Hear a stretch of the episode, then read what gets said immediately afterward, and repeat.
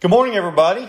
Thanks for joining me here on the Game Day Walkthrough. I'm Mike Vaught, your host. I hope you had a relaxing weekend. But let me remind you Monday's game day, the start of another week. So let's get started with a great mindset. Today we're going to talk about Coach Pat Summitt. Now, Coach Summitt, she was the head coach of the University of Tennessee Lady Vols basketball program from 1974 to 2012. Coach Summitt retired at age 59 after receiving a diagnosis of early onset Alzheimer's disease, and sadly, she passed away June 28, 2016. Let's look at her head coaching record. Overall, 1,098 wins, 208 losses. It's almost 85% winning percentage, which is unbelievable. And oh, by the way, an NCAA record. She won eight national championships and lost a few in the national championship finals, but she had an unbelievable coaching career. Now, she lived her life off 12 principles. They even had a sign in their locker room that became pretty well known, and they were called the Definite Dozen. And she taught these to her players not only to give them the best chance to win, but to prepare them for life. And when I think of what she believed, she was right on target. We're going to cover the first six of the Definite Dozen today. Number one, respect yourself and others. You know, before you can lead your team, before you can lead your family, you got to be able to lead yourself. And that starts with respecting yourself and carrying that over into respecting others. Number two, take full responsibility. Yeah, that's right. You are responsible for your decisions. It's all on you. But being honest and dependable that's part of being responsible. And guess what? People notice that. What do people think of you? Point number three develop and demonstrate loyalty. Now, my high school football coach, we would run through a wall for that guy. And let me tell you why. Because we knew he had our best interest.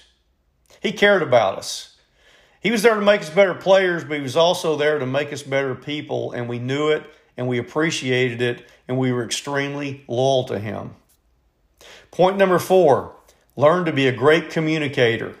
Now, that's, that's pretty self explanatory and it's easier said than done, but sometimes miscommunications are a deal stopper. You must be a great communicator. And a phone call versus a text or an email, to me, that always seems to work more effective.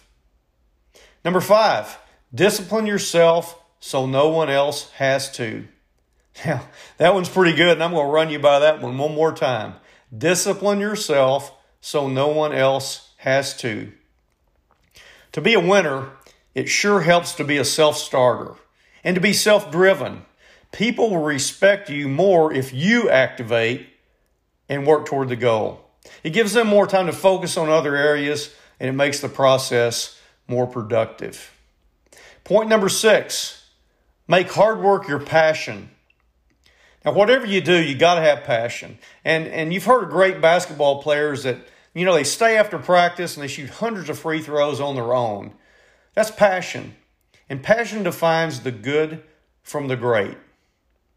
We're going to close today with a story. We're going to continue the definite dozen next week, and we're going to use a basketball example today. I read a study that Nike put together on why loyalty is crucial to basketball excellence. And here are some of the points they made. You should show loyalty to the game when your actions match your words. Now, according to experts, the lack of loyalty is one of the major causes of failure in every area of your life. Lack of loyalty in your workouts, that creates a distrust in your game. When you distrust your game, you can't expect your teammates to trust your game. If you're loyal to the game, you'll commit the time necessary to be excellent. So that's just a basketball example. Think about your family. Think about your team at work, or your, the team you play on, or your team of friends. Are you perceived as a loyal person? Your choice. But let me say this most winners are loyal people. Until next time, be positive and be a winner and have a great week.